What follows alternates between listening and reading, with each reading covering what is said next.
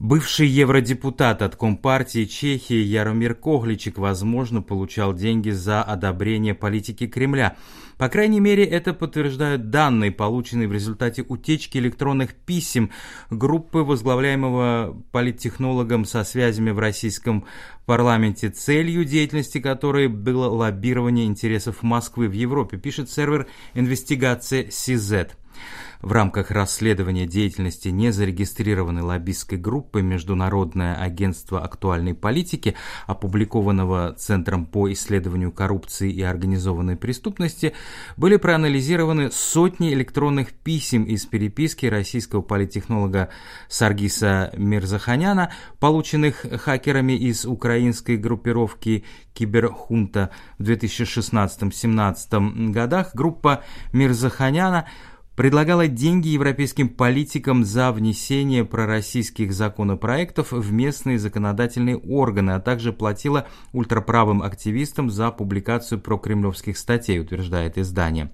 В апреле 2016 года Мирзаханян отправил коллеге документ «Европейские оценки», в котором перечислены 9 европейских политиков из Австрии, Германии, Италии, Чехии и Польши, посетившие Ялтинский международный экономический форум, а также их гонорары на общую сумму 21,5 тысяч евро. По расчетам журналистов, эти выплаты, вероятно, выходят за рамки компенсации расходов на проезд и проживание, поскольку данные расходы каждого участника были предметом отдельного обсуждения.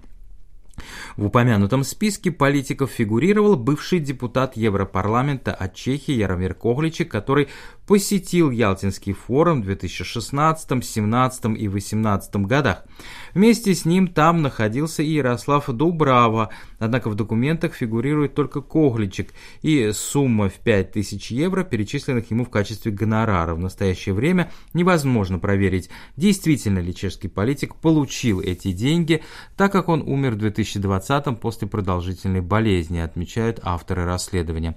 Экс-евродепутат впервые посетил Крым в апреле 2016 года, а затем в составе чешской делегации в июле 2018. Вместе с ним на оккупированную территорию ездили бывший зампред Компартии Чехии Йозеф Скала и сенатор Ярослав Доубрава от движения «Севера Чехии» СИЗЕТ.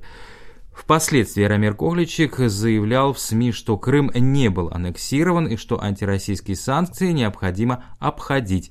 Политик также признавал, что российская сторона оплатила его поездку, но скрыл тот факт, что получал деньги за участие и распространение российской пропаганды, заключает инвестигация СИЗЕТ.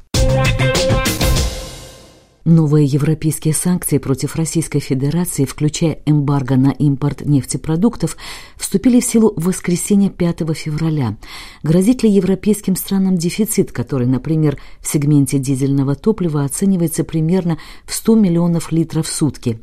Участники рынка настроены оптимистично и не ожидают обвала рынка. Согласно заявлению государственной компании «Чепро», которая является крупнейшим дистрибьютором топлива на чешском рынке, европейские ГИД-3 работают на максимальную мощность. Исключение составляет компания Швед Восточной Германии, загрузка заводов которой составляет 70% из-за проблем с поставками нероссийской нефти.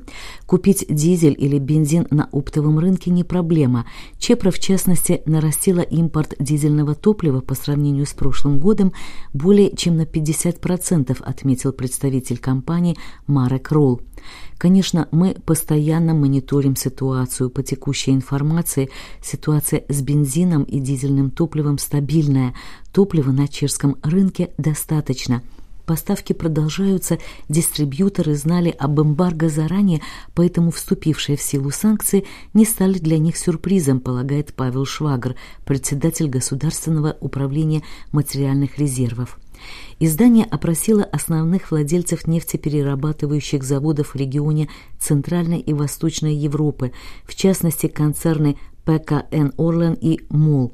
Согласно высказыванию их представителей, в настоящее время компании занимаются обеспечением поставок достаточного количества сырой нефти. Переход на продукцию нероссийского происхождения генерирует давление на повышение цены – нефть из альтернативных источников дороже, как и ее поставки в сравнении с российской нефтью, поставляемой по трубопроводу «Дружба», но на данный момент нам удается сохранять объемы резервов и цены на приемлемом уровне, пояснил представитель МОЛ Чешская Республика Мартин Павличек.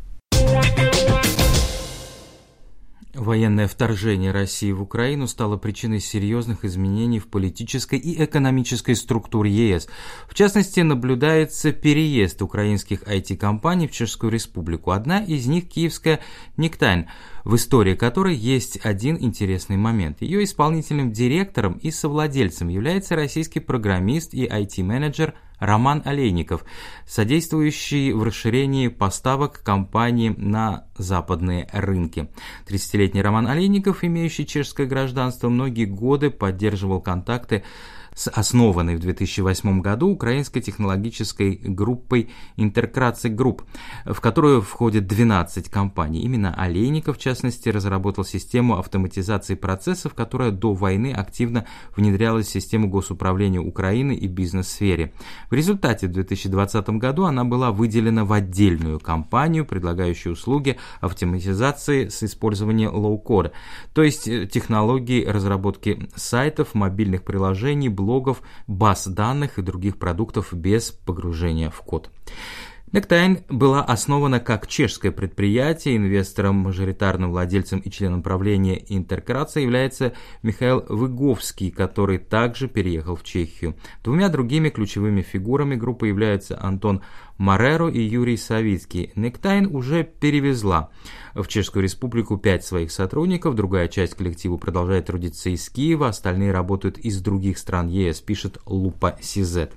Украинско-чешская компания, еще одна из растущего числа украинских IT-компаний, выбравших в качестве места дислокации Чехию. Ее основная специализация сегмент low-code – платформ, призванных решить нехватку специалистов путем предоставления инструментов автоматизации различных задач и разработки базовых предложений, отвечает сайт Lupa.cz. Олимпийский комитет Чехии ОКЧ против участия россиян и белорусов в Олимпийских играх, которые пройдут в Париже в 2024 году. Организация выступает за сохранение действующих санкций, заявили в ОКЧ в реакции на усилия Международного Олимпийского комитета по поиску возможностей допуска некоторых спортсменов из этих стран к соревнованиям в нейтральном статусе. Олимпийский комитет Чехии поддерживает принятые против России и Беларуси ограничения, которые Международный Олимпийский Олимпийский комитет принял в прошлом году и не видит причин их отменять. Российские и белорусские спортсмены не могут в настоящее время участвовать в Олимпийских играх. Вместе с тем, в Олимпийском комитете Чехии отказались от возможного бойкота игр. Олимпийская хартия обязывает комитет обеспечить участие чешских спортсменов в играх. ОКЧ также не хочет повторить печальный опыт 1984 года, когда коммунистические политики решили, что чехословацкие спортсмены не будут участвовать в Олимпиаде 1984 года в Лос-Анджелесе. Конечно, мы будем уважать мнение каждого спортсмена, если кто-то из них решит не участвовать в играх, и не будем принимать решения за них. Произошедшее в 1984 году повлияло на карьеру многих спортсменов, и ранее мы извинились перед ними за бойкот игр и пообещали в 2014 году, что никогда не повторим этот опыт, подчеркнули в Олимпийском комитете Чехии. Планы Международного олимпийского комитета разрешить участие российских и белорусских спортсменов в Париже ранее раскритиковал МИД Чехии, который предложил обсудить вопрос с профильными агентствами. Председатель Национального спортивного агентства Андрей Шебек заявил, что не понимает причину действий чиновников Международного олимпийского комитета. Премьер-министр Чехии Петр Фиала и избранный президент Петр Павел также не согласны с участием в Олимпийских играх спортсменов из стран, ведущих военные действия против Украины.